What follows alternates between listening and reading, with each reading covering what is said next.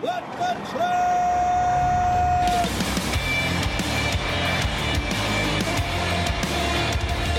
You are listening to What the Truck.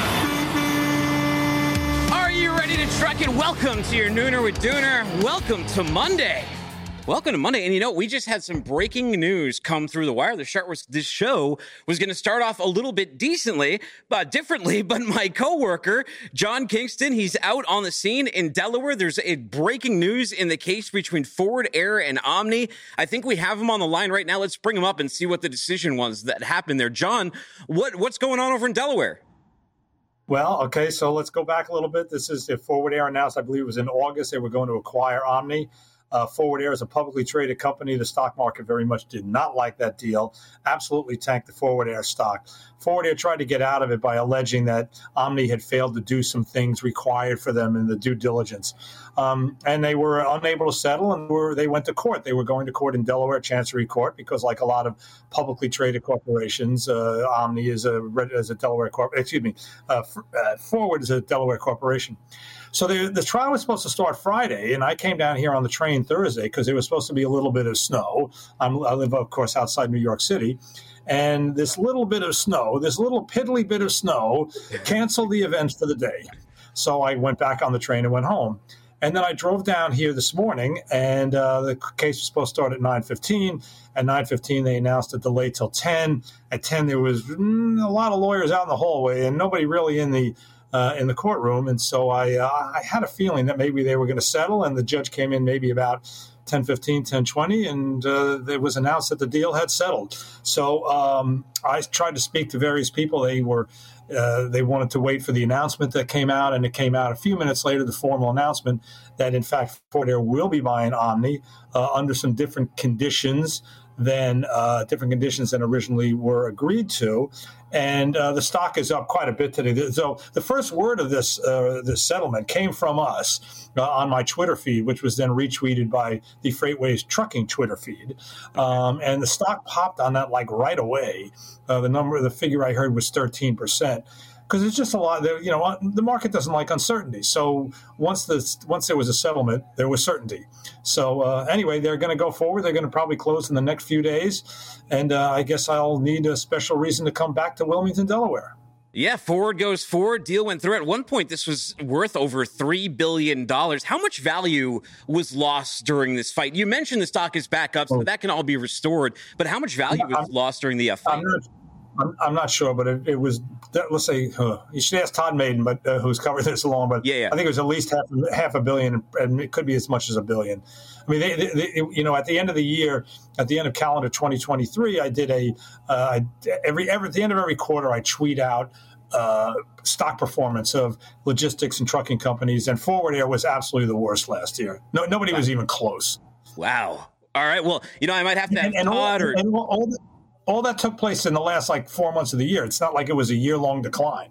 Yeah. Well, John, great work. I know that you and Todd have been chasing the story. Might have to have you back during the week to get some more details on what this all means now. But thank you so much for this update. Thank you for your hard work down in Delaware, despite uh, all the snow and everything. It's been impacting all of us. My kids just got back to school for the first time in a week, and they even had a two hour delay today. It hasn't snowed since Tuesday, John, but you know what? It's how it is. Very good. Okay. John- okay, dinner. All right, stay and, and and check out John Kingston's Twitter feed. Check out John Kingston's articles on FreightWaves for more updates on what happens when he's out in Delaware. Take care, sir. Take care. Speaking of which, y'all think print is dead? I got something awesome to show off for you. This was a labor of love by my friend. He's an anonymous editor. His name is the Freight Bandit, and he actually went out. I even thought this was a meme. I thought this was a meme until he actually had physical pictures of this, putting it in envelopes. I thought they were just joking it would be a digital magazine. No, he went out and he made this. He put G Face on the cover. It is the Freight Bandit magazine. It is the premier, newest magazine in freight. It's got all sorts of awesome coverage and articles on here that are a little bit different than what you might be uh, you might be used to or might be expecting. We've got the great Gordon McGill writing about what to expect as a truck driver. What else we got in here? Voice of Gord right here. Uh, oh, travel guide. Discover Elk Grove. You're looking to be a double broker. You're looking to look for double brokers. Here's the travel guide to Elk Grove, Illinois. Enjoy that one. Truckers outraged that other truckers aren't as outraged as they are. As you can see, these are just the finest publishing articles by the finest publishers there are out there. The future of airships. Why don't we use them more? I actually saw a truck being pulled by drones today. Why isn't that a thing? Zyn. Zyn so hot right now. Here's an alternative for Zyn. There's an ad in here. This is LGX. What else we got? I think we got the health benefits of roller dogs too. There's that whole G face profile on here. Where is it? Yeah, small structure, big rigs, unpacking the short driver shortage. And I believe that's my friend Mike Lombard right on the back doing a pull up on the back of this truck. If you want a copy of this, you want like a real physical copy of this, you can go to thefreightbandit.com and get your own. It's a, a great little publication. I know just how much work this anonymous publisher put into this, and I swear it was not me. I definitely don't want to take credit for that one. Um, what else we got here? Oh, Kevin Hill, Brush Pass Research. Before we get to our before our next guest, couple things to show you. I know we've talked about the freight broker decline, but here's a little bit of data on it. Show this chart over here. That's from uh, former freight waiver Kevin Hill, now with Brush Pass Research. He said updated stats show freight brokerages contracted again for the seventh straight month. 7.8% fewer brokerage than a year ago, to be exact. 28,438 active brokerage authorities is roughly the same total as two years ago, and so 21% more than than there were in the January 2021 record. Sounds very similar to trucking, right? We talk about the bleed off in trucking all the time with these authorities washing out. But one of the issues why it's still so competitive out there is that massive run up that happened during the pandemic. He says they, uh, these are net numbers at the end of the day and do not reflect the really crazy stats of freight brokerage growth. As we previously noted, there were 25,000 new authorities activated in two short years from January 20 to 2022, with only 9,000 700 of those still active. Good stuff. Check out Kevin Hill's work. He's doing a great job out there. By the way, speaking of Michael Lombard, he's on the back of the uh, Freight Bandit magazine, and he's also out running a marathon truck driver turned fitness trainer turned recruiter. He's out there ringing the gong. Let's see how he did. Go. Beautiful. Awesome job. Nothing better than the sound of real gong. Now, now Steam's tone, the one that I had over at F3, I think that gong had a little bit better tone than the one you had there, but it might have just been the camera quality. I don't mean to be like a hater or anything like that. And hey, one last shout out here before we get to some guests. Little local flair had a great weekend out here in Chattanooga, my hometown. First of all, shout out to Pizza Bros for the awesome hat. Thank you guys so much. Best pizza in Chattanooga over on the North Shore. And if you go over there about a mile away down by Coolidge Park is an escape room. It is called uh, the Escape Experience right here in Chattanooga. It's fantastic. Took my kids. Second time we've done an escape room. We've gone to another location here. I think it was called In Time Escape Room. That's right next door to FreightWaves. This one was just as good. Uh, great hosts, great people. We solved the caper with only two minutes left, but you know we got out of there, and I'm here now. So check them out if you're in chat now on episode 672 of What the Truck. I'm talking to FreightWaves Rachel Premack about how the Red Sea conflict has massively changed shipping outlooks, cost timelines, and supply chain security. We got Tecsys. Guy Courtin tells us how their Shopify powered order management system is helping to transform Canadian fashion retailer Eclipse Stores supply chain. We'll get into a little last mile. He's very well versed in that space. Excited to hear from him. Loyalty Logistics, Sean Ladacker sent me some awesome custom Nikes back at Christmas time. Met he, he's the guy who paid for all the dogs at F3. Remember the dog adoption? If you were there, if you weren't there, what was the matter? Why weren't you? Well, he's going to talk about reducing carbon footprints and building back trust in industry. Plus, Flexport gets funding from Shopify, the Zyn Craze, project44 versus FourKites, transforming Chinese restaurants, and much more. But right now, Guy Courtin is in my bullpen. He's vice president of industry and advanced technology at Tecsys. And I believe, looking at his LinkedIn, you are in the greater Boston area. Where, where are you over in Boston? That's, that's where I'm from. Hey, Dooner, I know we missed each other. So I'm actually in Vermont right now, but we have a place in Chestnut Hill. So we live, as you know, uh, right by the lovely campus of BC, which I will freely tell you, I'm a Holy Cross grad. So having to look at BC every day, it, it's hard, man. It's hard. It's hard. It's hard. You know, I went to CM Catholic Memorial, so BC High yep. was our main nemesis. So no love lost there within the Catholic League. Yeah, so you and I, like, we feel that, man. That BC stuff, the Eagles, like, we can do without it. So yeah, but uh, but no, I love your story. I, I will freely admit, I was I looked at your TED talk, really loved it, very inspirational about why do podcasts. I've been doing podcasts for a long time, and and just what you said was great, and then your whole background story. So I'm really looking forward to this and excited about the conversation. Well, I am too. You know, I haven't, um, I, being a male in the United States, I hadn't heard of Eclipse stores, but I was looking to the background. It seems like this really big uh, women's retailer. I think they had something like 80 shops like this, and you were bringing your omni-channel expertise and platform into empowering that. And I thought it was an interesting story. Can you tell us a little bit about this uh, sort of partnership and what you're doing together?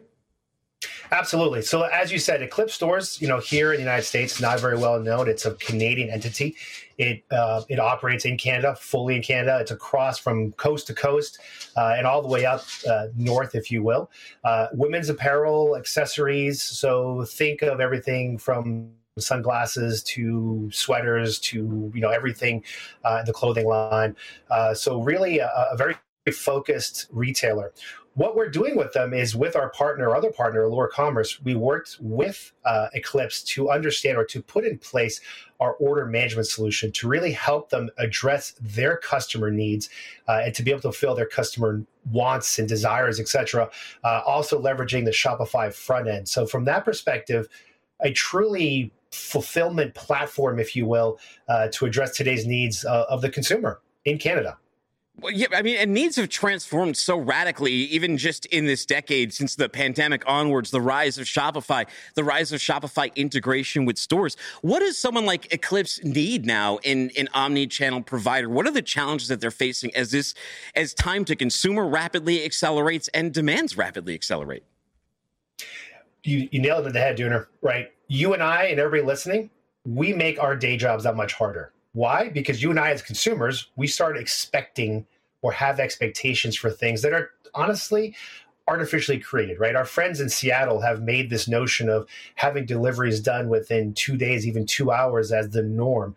When we know the reality is that the physical limitations of fulfillment are such that we can't expect that or we shouldn't expect that. So, what companies like Eclipse have to do is they have to try to meet these expectations the best they can. And the reality is, a lot of them are realizing that to meet expectations is also to set expectations.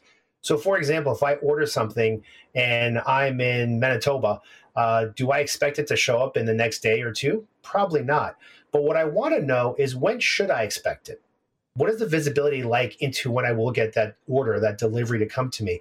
And that's what we're trying to help and we're trying to address with Eclipse, with our solution working with Shopify, is that when that person places the order through a Shopify site, that the order management solution behind it is able to pull the data of what's available to promise, when it's gonna when it's gonna show up, the issues around delivery networks, what are what's available in terms of the freight carrying, the parcel, etc., and then set the right expectation with that consumer so that she knows that if I order these new sunglasses, maybe I'll get them in four days instead of two days, but that's okay as long as you meet that promise. And it's up to us, the system providers in the background, to provide the ability of a company like Eclipse to set that right expectation and then to meet it. You know, when people talk about, you know, visibility became such a buzzword, there had been so much talk about it. And when people talk about some of the disappointment in that space, a lot of that focus has sort of been on the ocean side. I've worked within shippers, I'm a consumer myself. And what, what people really want in visibility is at a product level, right? They want to know when something actually is going to arrive. When I talk, like when I was in a shipper in the buying team and I would give them back like an ETA of a container vessel, they would not care. They'd be like, well, when is this in the warehouse and available? Like, awesome, I'm glad it's on the water, but we have calendar deadlines. And you're talking about a fashion retailer, which is like, that's like perishables, right? I mean, you have to meet calendar times, you have to meet sales times. That newsletter just went out. That goods and inventory have to be available. Um, what about the system do you think, um, especially in the retail space, is really enhancing it? I was reading one of your articles, and there's even a new term. Like we all know e-commerce, but you had Q-commerce in there. Yeah. Well, that's the thing, right? It's all about those expectations and the system is really about you you you, you spot on, right? This this visibility notion has really sort of taken off in the sense of we all take it for granted we're going to see everything, whether it's on the ocean, whether it's in the warehouse, whether it's in the store, right? Whether we're buying it through social, or whether buying it through a website. The reality is that getting that level of visibility is still a daunting task. In our systems, what we're really trying to do is to I'm not going to say solve it entirely because the reality is we all know that we can't have perfect visibility regardless of what other pundits might say. But what we can do is try to get you as much visibility as possible, but also get you the visibility you need. What I mean by that is if you know that you know 20% of your SKUs are going to make up 80% of your revenue, then let's focus on those and really understand the rules around how we want to fulfill, how we want to be able to see those items, what are the rules we want to put in place, and maybe those items that are slow movers or that maybe people buy once in a while the visibility for those can sort of be throttled down a bit. Now, some people might hear that and gasp and say, oh my goodness, well, what are you saying? But the reality is, as you said, especially in things such as fast fashion, these are perishables. You've got sometimes a 10 week window, maybe less for that that month's or sorry, for that sort of run, if you will. So you've got to get stuff out there quickly. But what stuff do you have to have the best visibility for? And that's where I think we're seeing companies like Eclipse really leveraging our systems to understand and then to set the right rules and parameters for the necessary inventory to satisfy their customers and understand also well these slower moving items you know we can set different expectations as long as we set her expectations in the right place. But that's a daunting task right? Again easier said than done. And when we look at an order management solution it's really about balancing all of these different parameters to again satisfy the end customer as best as we can. I got a question for you, and this is about sort of the evolving nature of, of how e commerce and retail is going. Should you use a retail ship from strategy store to fulfill online orders? It depends. And I know I hate that answer, but it depends, right? I, I, I, think I would say here's my here's my stance on this one, Dooner. I think any retailer has to look at any place they have inventory as an inventory dispensary. And what do I mean by that? Is that inventory across the board, right? Supply chains are no longer linear. What I mean by that is we no longer just simply source and manufacture, then ship, then store, then bring to the last, you know, the last mile, so to speak. We should be able to pull inventory from anywhere across that supply chain. Now that's a that's a challenge. I get it. But to your question, I think retailers absolutely need to look at their store in a different way. Now, that doesn't mean you're going to ignore your DC. That might mean you also want to look at things like dropship. Maybe I manufacture and I bring it right to your door, right from the manufacturer. But the store within that parameter, to your point, is a is a treasure trove of inventory. Now, the question becomes, and this is, you know, I'm going to pat myself on my back here, but where I think we do a very good job, especially with companies like Eclipse, is that the inventory within the store must be handled with a subtlety. And what do I mean by that? So let's think about a store, for example. Maybe between Monday and Wednesday night, there's you know low foot traffic right we're all working we're at school we have stuff to do we've got you know busy lives uh, so we're not running to the store uh, in the afternoon or at lunch so maybe during those days i allocate a higher percentage of my store inventory to do online fulfillment but now, Friday, Saturday, Sunday, the weekends, I have a higher store traffic. And what do I not want as a retailer? I don't want you or I do to walk into a store and we really need an item. And I walk in and they say, hey, we have a stock out. It's not on the store shelf. Why?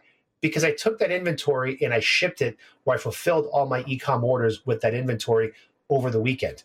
So what we want is that subtlety with the store inventory to be flexible and even flexible within time constraints.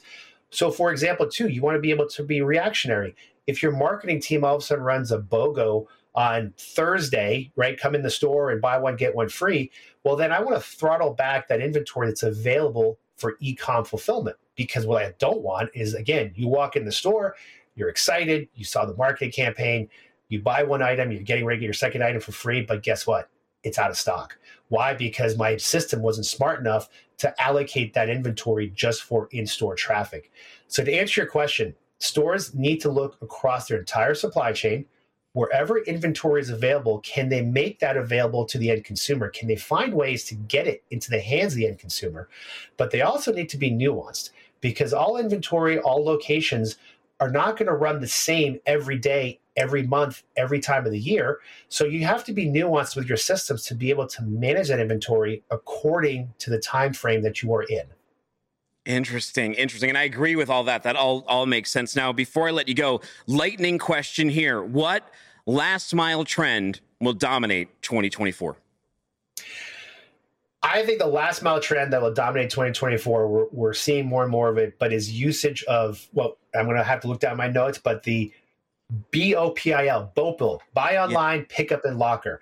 I think we're going to see more and more. We see this. We've seen this for years now in Europe. We're seeing more of it here in the United States. But in Europe, you know, I was in I was in Poland years ago, and I saw the the Polish postal system have all these lockers. Uh, when I go to France, I see it all over the place. Have it for years now. I know Amazon's been doing it here for a while as well. I think we're going to see more and more of this. We're going to see more and more, whether it's Target, whether it's Walmart, whether it's more Amazon, whether it's smaller uh, type retailers are going to use the ability to deliver to a locker. And then we're going to see, I think, parcel shippers start offering that as a, as an as an ability to pick up your item, right? So instead of me sending uh, my delivery person to your house every day, doing you're not there and just drop it off, I'm going to give you the option. Say, hey, you know what? I've got a centralized location close to you. Uh, do you want to pick it up there? Uh, and it'll be much easier for you. Maybe I'll partner with a coffee shop or a restaurant, things of that nature. So I think you're going to see a mashup more of this, where you know places that are that you have to go to your barbershop, your coffee shop, your restaurant. I think we're going to start seeing more of these lockers being placed there because again, if I'm if I'm going there to to get my haircut and I can pick up a package there, why not? And here's another one, Dooner. If I want to return an item, could I also return it to that locker? Yeah. Yeah, I mean that's the big one. We all hate. I mean, getting the stuff's one thing. Returning is always like, oh, it's annoying. You don't want to bring it back. It's it's like the consumer side of it sucks, and I mean, so does like the retailer side. Everybody hates like the backside, back end logistics like that. I agree with you. Everyone out there, go out and get some lockers. And in the meantime, you need some help with omni channel. You want to talk to a final mile expert. Where do I send them to? Uh, send them to our website, tecsys.com. It's not the state of Texas, it's T-E-C-S-Y-S.com. Or by all means, follow me on LinkedIn or Twitter. Uh, my name, is Guy Courtin. It's uh, pretty simple to find and would love to encourage more conversations. Love talking about this topic, Dooner. And, and, you know, we could spend another day just talking about the returns aspect of all this too, because I think it's, it's, oh, it's, that is only the tip of the iceberg when it comes to, uh, to omni-channel. Easy. We'll have to do reverse logistics next time. It's a it's a thorn in many a side. Thank you, thank you so much. It was it was awesome to meet you. Thanks for coming on the show. Thanks for having me, and look forward to next ones. Take care. All right. Meanwhile, check out this dog. You want to talk about cool jobs? Yeah, podcaster's pretty cool. But what about being a dog bat boy or a bat dog? And if you see here too, the dog was a little annoyed at first because he was going to bring the bat back himself. That is this dog's job. Thank you, Animal Memes Online, for this clip. I love it. Makes me miss Randy. Just gonna pet him when I get home. But right now I got to talk to Rachel Premack. She's editorial director over at Freightwaves. I don't have time to play baseball with the dog. Rachel, how you doing? Pretty good, pretty good. Um, I went back to Michigan this weekend, visited my parents.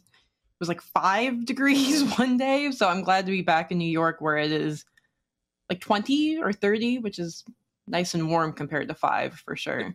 Was like Lions fever off the charts, or people still talking about Michigan, like uh, about the blue? What what's what was like the vibe? People, no one was talking about Michigan anymore, which was too oh. bad. But definitely the line, all attention was on the Lions for sure.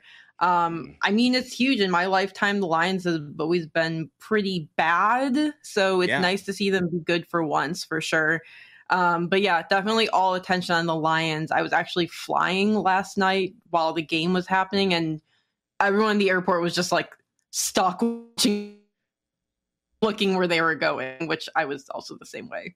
Yeah, it's well, the curse of Barry Sanders. You know, they, they want they want to get past that. Well, right now we have the curse of of, of the Houthi, the, the curse of Yemen. Right, the, said this story is going to be probably our story all year, talking about Red Sea. Yeah. This seems like an extended conflict. Every prognosticator is saying that it seems like an extended conflict. Hapag Lloyd, they just tweeted today, we decided to continue with our approach. We will route our vessels around the Cape of Good Hope until further notice. That that we're hearing more and more about that. Rachel, what's the current situation going on right now? Yeah, so the current situation, we're still seeing the vast majority of container ships being diverted around the Cape of Good Hope, which is South Africa. This adds about 10 to 14 days to most ocean transits. So it's still, you know, goods are still going where they need to go, trade is still moving, so on and so forth. Uh, but the question is, how long is this going to go on for? Uh, I think a lot of retailers and and shippers and manufacturers and so on thought, oh, okay, this will happen. This is like a one week thing, maybe a few weeks, whatever. And it kind of just seems like this is just the way it's going to be for the next few months or even longer than that. Um, so the current situations, things are still moving, but it's kind of going to be like this for for quite some time. It seems. Well, we're talking about like 30% of the world's containerized freight, 15% of total freight. And it's impacting everything. Like this is from Marine Traffic. They said livestock carrier diverts amid concerns of Red Sea risk. Livestock carrier Bahija with a capacity of 8,000 animals. They left uh, Australia. They were going through Jordan. They had to turn around over concerns of animal welfare. So, I mean, it's not just like your iPad that's in these boxes. Yeah. It's grain, it's goods, it's animals, it's commodity, it's agriculture. Oil, cars. Yeah. This uh, Alex, Alexander Steele says insurance broker Marsh says rates have risen as much, and these are just insurance rates. We're not even on ocean rates yet. Mm-hmm. He said insurance rates have risen uh, 70 fold since early December. The premium to insure a hundred million dollar container ship has jumped from 10,000 to about seven hundred thousand dollars insuring the ship on the water. Yeah, it's so the one, if you wanted to look at it from a positive perspective, if that's somehow possible, um, the the good thing you could say about this is that the ocean carrier the container market was already incredibly weak right now especially compared to let's say 2020 2020 21 22 uh, container rates are incredibly were incredibly low before this conflict started. So uh, ocean carriers do have especially on the container side do have a lot of capacity. They have a lot of new capacity and equipment coming on coming on board but it still doesn't really obviously make it easy or great to have this massive diversion. But I guess you could say, you know, the timing is good. I'm putting air quotes uh, for those who aren't watching because there is that access capacity. On the other hand, we're also seeing major droughts in the Panama Canal. So there was already that sort of uh, difficulty with moving things around with that Panama Canal drought. So it's not it's it's it's a it's a really difficult time. And as you mentioned it's not just you know your lawn chairs or your air fryers. It is animals uh, oil gas uh, cars all of these sort of you know necessities that we need to live. Um, and it's it's it's just a sign that you know global trade might not be as easy and seamless as it has been in the past. And we just need to keep looking out for what the next disruption is and uh, certainly the folks watching can can think about ways to I know we keep talking about, you know, resilient supply chains, redundant redundancies in your supply chain, but that's definitely the uh, big word that continues to be the, the key concept going forward.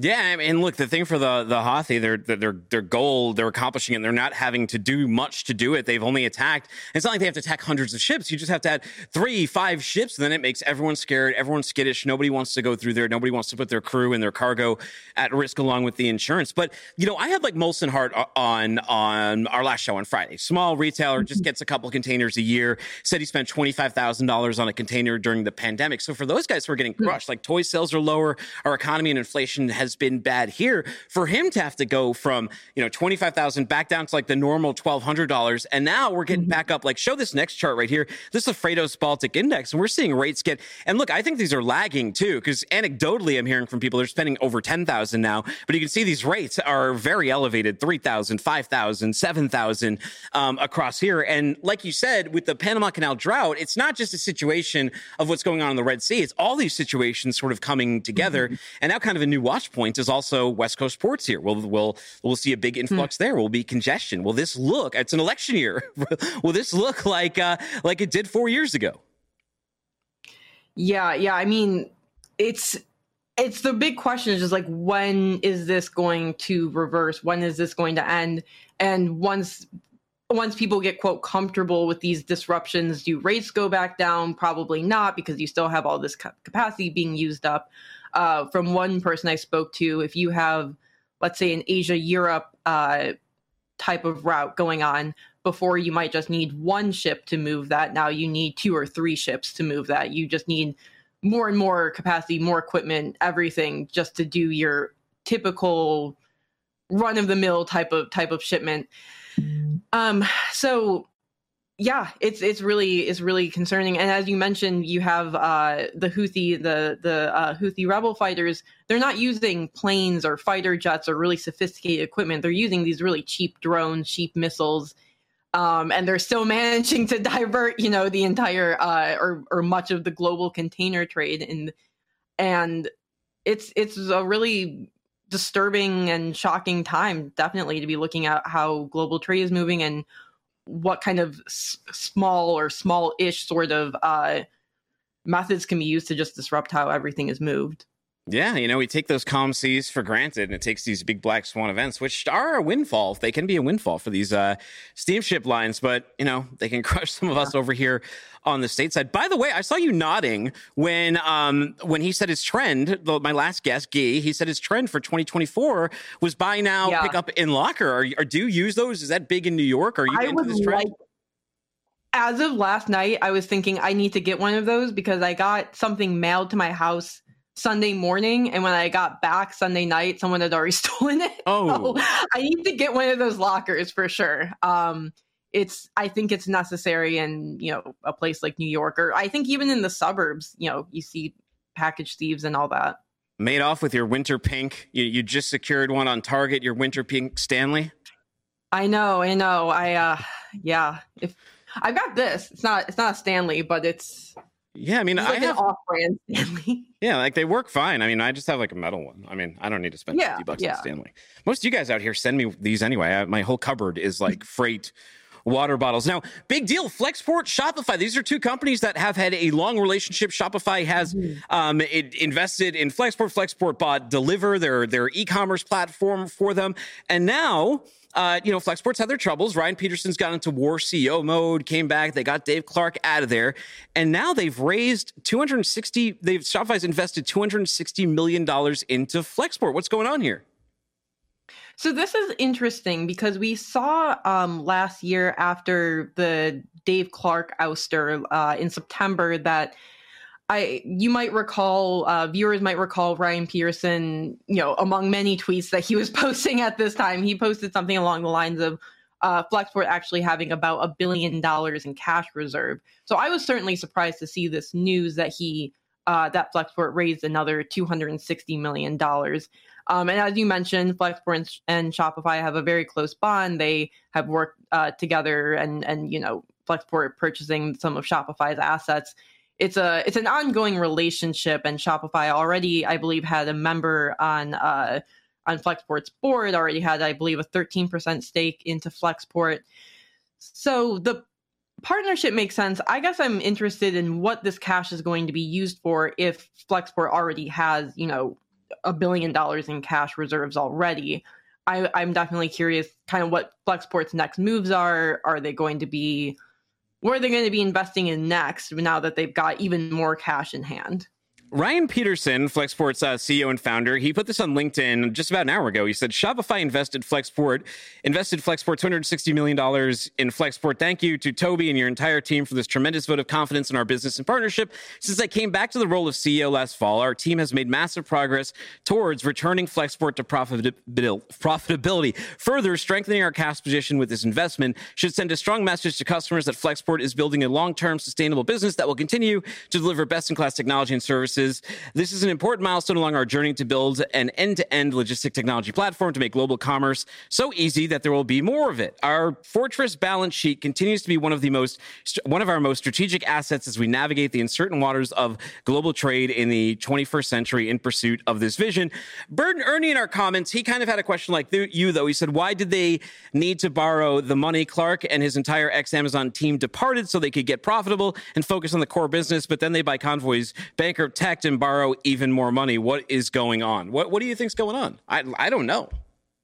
I don't know either. I'm quite interested because you know one reason why Dave Clark uh, was was was forced out of the or you know fired by the board was that uh, the view was that Flexport needed to kind of move away from these costly projects and especially these costly ground transportation projects that Dave Clark is obviously you know incredibly skilled for. If you want to build out a sort of ground transportation network, Dave Clark's probably the person you want to talk to, uh, considering he built out Amazon's.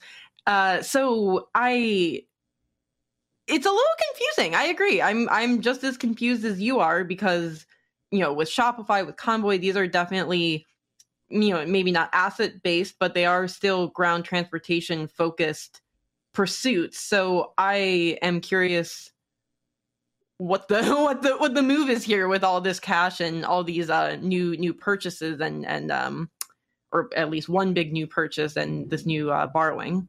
Well, the good news is I'll get the chance to ask him. He's going to be on the show in February. He's already booked to come Oh, on. great. So, Ryan, looking forward to having you come on. Obviously, a lot to talk about and some really interesting things. We'd love to know how you plan to deploy the cash and what's going to happen there. Now, one thing I'd like to know about the Zyn trend. You've you've been declared Madam Zyn online. You decided to cover the Zyn the Zyn trend in this article. What, what have you learned since this came out? Have you had like uh, brokers coming out of the woodwork, truckers coming out of the woodwork talking about their Zyn experience?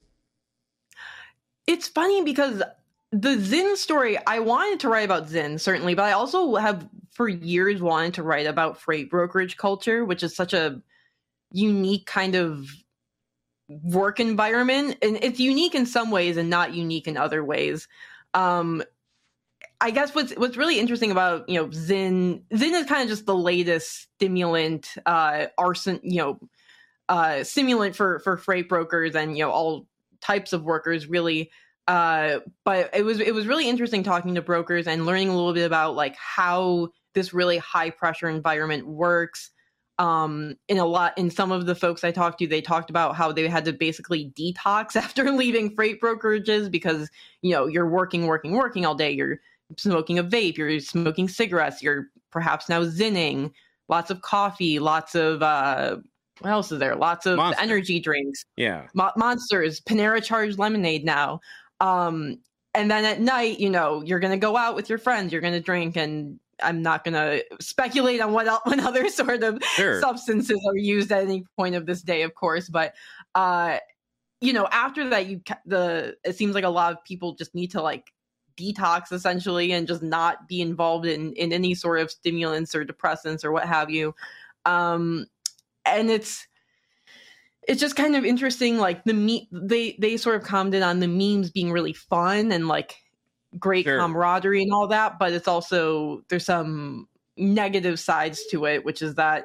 you do have to kind of use these substances in order to be good at the job in, in some cases I hope that uh, the next issue of Freight Bandit magazine covers this uh, a little bit a little bit deeper, right? I, I think we need to continue chasing the tail on this particular story and, and substance abuse within the brokerage industry. Now, before I let you go, there's a new headline on FreightWaves. It's about this case between project44 and Shopify. It almost like like there's this eBay case about this Boston like bloggers that were like sort of harassed by that, and something happened here where somewhat like the f- people from FourKites or allegedly from FourKites in 2019 were emailing project44's board and telling them that the company uh, was you know it didn't work and their financials were all messed up, and now project44 is striking back. Well, what's what's the update here? So the latest is that, and that's a perfect summary. Essentially, uh, project44 is claiming that FourKites employees emailed members of their board. They claim that they were able to trace back those email addresses to a FourKites India IP address. So that is, yeah, that is the the the content of the case. Uh, that was filed in 2020, and we've seen uh, the case was initially filed, I believe, in the Cook County and in in uh, the Chicago County, and it's kind of gone up through the various re- uh, rungs of Illinois court, and now it's at the Illinois Supreme Court. Will they will decide whether or not this falls into the uh, legal definition of defamation. Interesting. Interesting. Matthew Leffler, the armchair attorney, says that uh, he actually agrees with Project 44 on this case. So we'll have to see how Hmm. it shakes out. Now, Rachel, before I let you go, I'm going to have to spin this wheel. going to have to spin the wheel. It's Okay, been too long. It's been too long before I I, spun the wheel of stupid questions. Where do we land? Oh, I like this one. Okay. What's the soonest you can call shotgun when riding as a passenger in a car?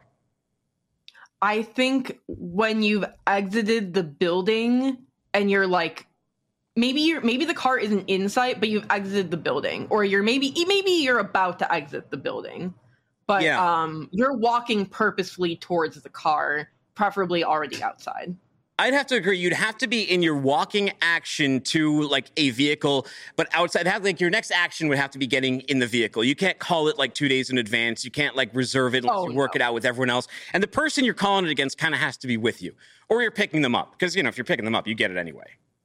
yeah yeah i think um yeah it's got to be real it can't be like you're still sitting at the dinner table or something that's No, ridiculous or two that would- days in advance that's that's crazy That would be cheesy. Well, Rachel, thank you so much. Go check out Rachel's awesome articles by looking up Rachel Premack on freightwaves.com, or you can find her on Twitter at RRPRE. Take it easy, Rachel. Thank you. Take care. All right. Elsewhere.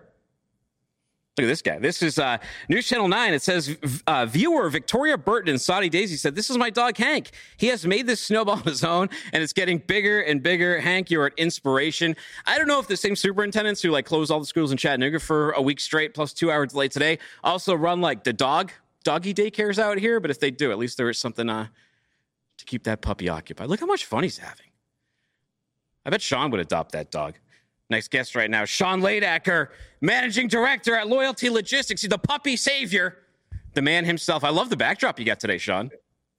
Thank you. Thank you. Uh, Mr. Dooner, it's been an absolute pleasure. I love uh, the fact we can connect again, especially in the new year. So um, but yeah, Puppy King still lives with me um, to this very moment. So again, thank you, uh, thank you for the label. So well, you are. I, I, by the way, I can't help but notice the custom shoes behind you. I got to thank you in person now for the pair that you sent me. Take a look at these awesome shoes that Sean had sent me right around Christmas time. They got the Loyalty Logistics colors. They say Dooner on them. They say Loyalty. Super nice, man.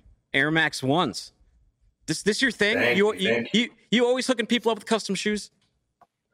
Uh, just you know, trying to share the brand, trying to share the different colors, and trying to share the message. I mean, um, at the end of the day, we're you know we're trying to share a different message, right? So the green, the purples are not the traditional colors.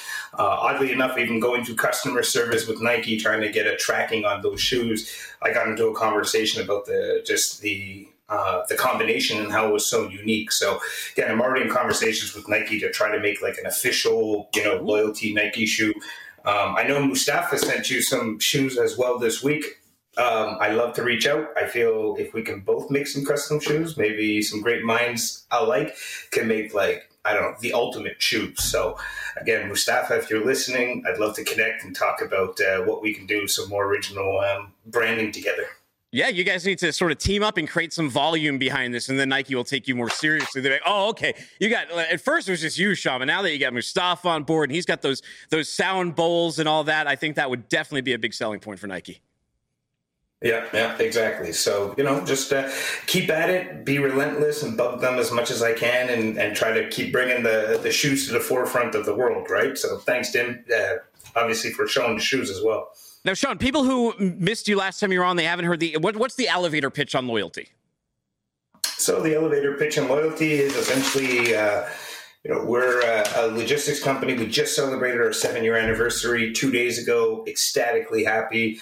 Um, you know, I had some good opportunities to talk about the symbolism of that seven year anniversary. It's not. Uh, you know, it's not a milestone year like five years or 10 years, but I think, like I said, this is something to be proud of. So, I mean, in a, a nutshell, um, essentially, we're a, a, very young logistics company as far as mentalities, right? Um, we really don't want to follow kind of any paths that have been predefined by predecessors, hence the, the new colors of greens and purples. That uh, combination is not traditional.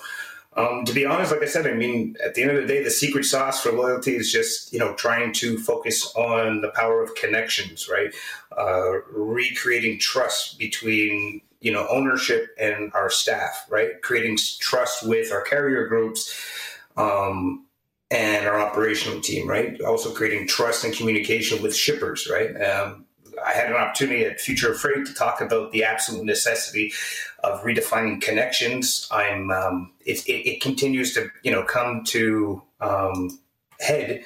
I open my LinkedIn and a lot of people are talking again about that connection, right? Having trust with people, you know, being able to entrust your freight with um, a human versus a robot. So, like I said, again, we're we're constantly reshaping the path to success, and it's not a path that I draw right? I'm just um, a facilitator. So we want this path to be created by our customers, our carriers, our employees. You say it, you name it. Well, Sean, let me let me talk to you. Like on these shows, past couple shows, we've covered the WAIRE program over in Southern California. It's impacting 4,000 warehouse. We've talked to Harbor Trucking Association over uh, Advanced Clean Fuels ruling and the CARB ruling over at the port with no new diesels. Everyone, whether they want to or not, is being pressured to lower their carbon footprint. How are you guys helping out with that? Well, I mean, honestly, uh, I think we're going to have to uh, wait maybe a month to have a real in depth conversation about that. So I just kind of want to tease a couple of different concepts and ideas. Um, you know, I think we saw in 2023, right? A lot of people seeing big problems in our industry and shooting a lot of money at it and then hoping for the best, right? So, um, you know, you even put a post this morning which made me uh, chuckle. You know, 2,000 drones were lifting up a semi and bringing it to a delivery. I mean, I can't see you know, I mean, it's just not realistic to have that many drones in the air, right? Um, people are leading on, on obviously electric trucks, right? We that is something we've been working on for quite some time, um, and we're not there yet, right? So if we look at the simplicity of it, right, which is really what we're trying to do, which is bring back the simplicity of this industry and the relationships, uh, the simplicity side, there's a lot of things that we can do combined uh, with our carriers, with our shippers that can have a huge impact on the emissions. So the one thing I can talk about that we're, we're actively already working on at this point is uh, it's called a Mi- Miyawaki forest or a pocket forest. Um, essentially, what this is is an urban forest that we can create, or we're looking to create potentially at the location of our shippers, free of cost. Um, that we will help with the shippers to create these forests. Um, we will take care of the maintenance of these forests. After essentially a year, they become self sufficient at this point. Um, so we're trying to really help shippers and manufacturers to lower their carbon footprints. We can't really go in, we're not educated or versed enough to tell them like make these changes into your productions and you're going to lower your your your carbon footprint. Instead, we're going to offer these these very small uh, impactful forces at their facilities again with no investment. It's just, you know, you give us the business and we will give you in return a force and you'll be able to help create it with us. You'll also have the opportunity to understand all of the plants that we're utilizing, why we're utilizing them, and what's the impact on the world. I mean, at the end of the day, it takes 22 full adult trees to produce enough, enough oxygen for one human being. So we've got a lot of work. Yeah, well, it sure sounds like it. And it sounds like uh, it's a big initiative for you guys this year. One thing you mentioned earlier, though, was building trust. And there's so much commentary about that, not just sort of the toxic animosity that sometimes exists between carriers, shippers, and brokers, but rampant double brokering, rampant fraud schemes, uh, just not trusting one another. How do you reinstill trust from your perspective? I mean, how do we reinstill trust is to the point where our you know if we did if we looked at traditional you know roles and responsibilities in a, in a logistics firm right it's uh, sales operations we're trying to really try to see how do we adapt our sales team to not be considered a sales team right i think at this point um, the market the industry at this point is in an absolute necessity to again i kind of dumbed this down right at the end of the day i think we can all sit here and agree that price gets your foot in service keeps it there um, any data, any KPIs, any value added services that we can prove on paper. In hindsight, like right in the beginning, it, those are just opinions, right? Regardless if I have facts and I have data behind me that shows that you know we have the best KP, you know, on time pickups, deliveries, low claims ratios. Nobody expects to believe it, right? Um, so we're trying to bring back the simplicity of this industry, right? You find a carrier group, they have pains, they have areas where they need support. So tell us, let us go and try to focus on those pains, right? The shippers and manufacturers, let, we're trying to take out all the um, the fluffiness, right? When it comes to respecting their times. And understand at the end of the day, not every shipper is going to be the best fit for loyalty logistics, right? So let's focus on the simplicity. If I save you some money, Great. What do I get? An opportunity to show you what I can do. And if I can do it right, well, then the service will keep my foot in the door for the long term. Um, but outside of that, I mean, everything else is just smoke and mirrors, right? And logistics managers are being solicited too many times on a daily, weekly basis. Um, too many different, you know, so many companies saying the same things. At the end of the day, the necessity of of just being brutally candid with, you know, our suppliers are the people that make this company work. Now, you uh, you mentioned a couple things that, that can there are directions that can lead to Els, helping out with uh, building trust, carbon footprint, those kind of things. What do you think the headwinds you're going to face this year are from your position at Loyalty? Um, I mean, right now at this point, I mean, we're just trying to Um, we've got our hands in a lot of different aspects, right? The carbon footprint is huge. Um, I don't want to tackle by myself. I need to, you know, I have formulated the right team members around me um, that I can hopefully lead and motivate to help guide me in, you know, obviously tackling carbon footprint, right? If I wanted to do that myself, uh, it probably wouldn't come out this year, right? So I need to empower the right people that are like minded individuals and that I can help guide them. Um, I, I, think, like if anything, at this point, you know, and most uh, logistics companies at this point are anticipating hopefully a, a bounce back on our economy, right? You, you, talked about that just earlier. It's an election year. There's a history of every time there's an election year, um, logistics, transportation bounce back. You show some awesome numbers. So we want to prepare for that. Um, and we want to be ensure that we've got the right partners and right carriers and our staff is in the right mindset. And again, we're growing controllably so that we don't um, affect obviously any relations or trust that's already been given to us. Yeah, you know, it's it's it's an election year. It's hard to come in with too much of a plan. Like we're, looking at Trump Biden too. We know it's going to be kind of an S. No matter what happens, it's going to be it's going to be a mess all around. You know, there's going to be so much fighting. There's going to be so much anger. There's probably going to be societal turmoil on the streets. Who even knows? We've been through. We just lived through this. I feel like we haven't had progress too much since 2020, even though it feels like forever ago. And it feels like ah no, here we go again. It's going to be another crazy year.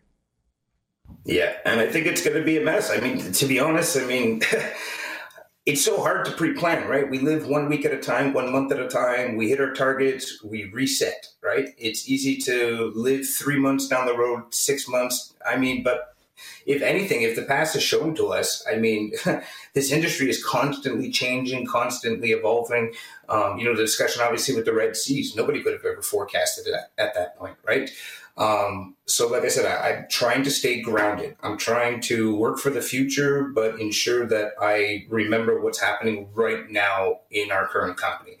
Because, like I said, I mean, if we try to pre-plan too much, I mean, we're going to fail, right? So, I got to focus on today. I got to live in the moment um, and be considerable of the future as well. And just you know, consistently, like we all do in this industry, we adapt every single day. Uh, we have to change. We have to adapt. I've never had the same day twice in 18 years. Um, you know, so the most we can do is hope for the best, but prepare for the worst. Now, speaking of forecasting, let's talk about some weather. Let's look at this winter clip over here. This was actually in New Mexico. This is I 40 over there. That's not a truck parking club location. This is the the what weather can do to a shipment. Now, when Molson Hart was on here Friday, he was actually waiting for a container. His truck wasn't stuck in that, but it was stuck in other weather. And if you heard from him, he had to hire like the day laborers to come in. Now he doesn't know if it's going to arrive the next day or the day after. They're a small business. All that stuff dives into the margins. How does a place like yours, especially this time of year, you're in Canada, how do you deal with weather?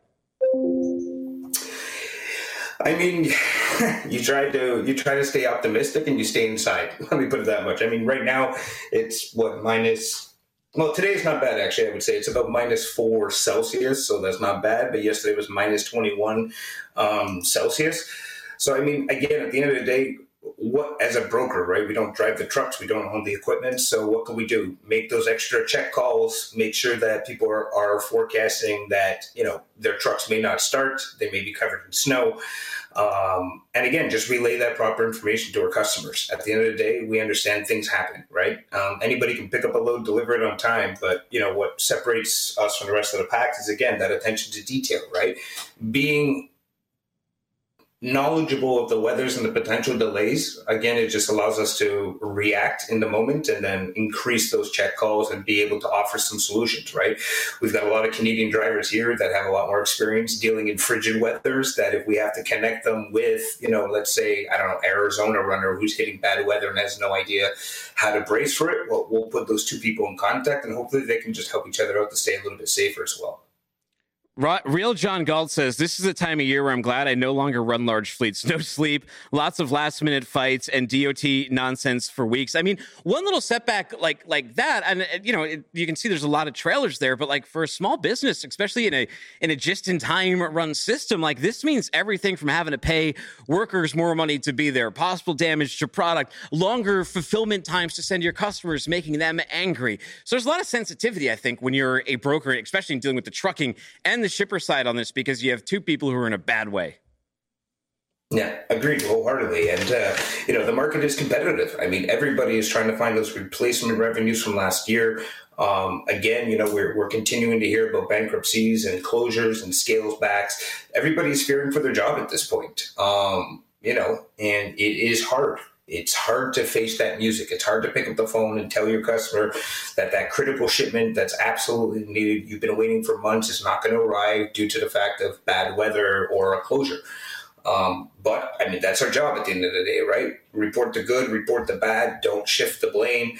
And, you know, understand that we can't force these drivers to risk their lives, right? If they are in a complete, you know, uh, whiteout, we can't force them to get on a highway. I think I saw a post on LinkedIn last week where I'm not sure. Maybe you, you I, Tim, this may have some relation to you, but you know, there was um, local sheriff's department that forced these drivers outside of a truck stop in the middle of a blizzard because you know they weren't allowed to park there. But at the same time, it's like, guys, I mean, you're going to force an 88,000 pound rig on the road with somebody who may not be familiar or comfortable with that types of weather conditions. I mean, come on, think about you know the life, the insecurities that he's facing. Yeah. Hey, Sean, how many times have you pulled into a rest stop and you see, oh, they got they got Arby's, or maybe they have Tim Hortons, or maybe they have, but they don't have Chinese food, and you want some Chinese food. Do you think this could take off at the truck stops in America? Take a look at this trailer here. This guy just rolls his trailer in. Food trucks are completely dead if these things take off, and it converts, it transforms into an entire Chinese restaurant. My God, I mean that that's not even a food truck. I mean, this is next level. I mean, um, if anybody wants to look to to build one of these things, I mean, I would I would be interested to explore it. But I mean, yeah, this is this is a whole restaurant. Forget the forget just you know grabbing the food and eating in your semi. I mean, this is next level stuff. That tell me where to sign because I would like to explore this. Yeah, no, I love it too. And like Show Motion, they have some of these trailers. They're they're becoming a a little bit more advanced and sort of eye popping, but they're basically convertible trailers that turn into like a full pop up display for whatever your business or your outdoor booth may be. They I've even seen little stages that way. So this tech's getting pretty cool. But Michael Millard says, I worked on transportable communication stations from 1983 to 1985. It took weeks sometimes to get everything up and running 100%. I see reliability issues with this platform. Yeah, I mean, there's a lot of moving parts. That that could be a problem.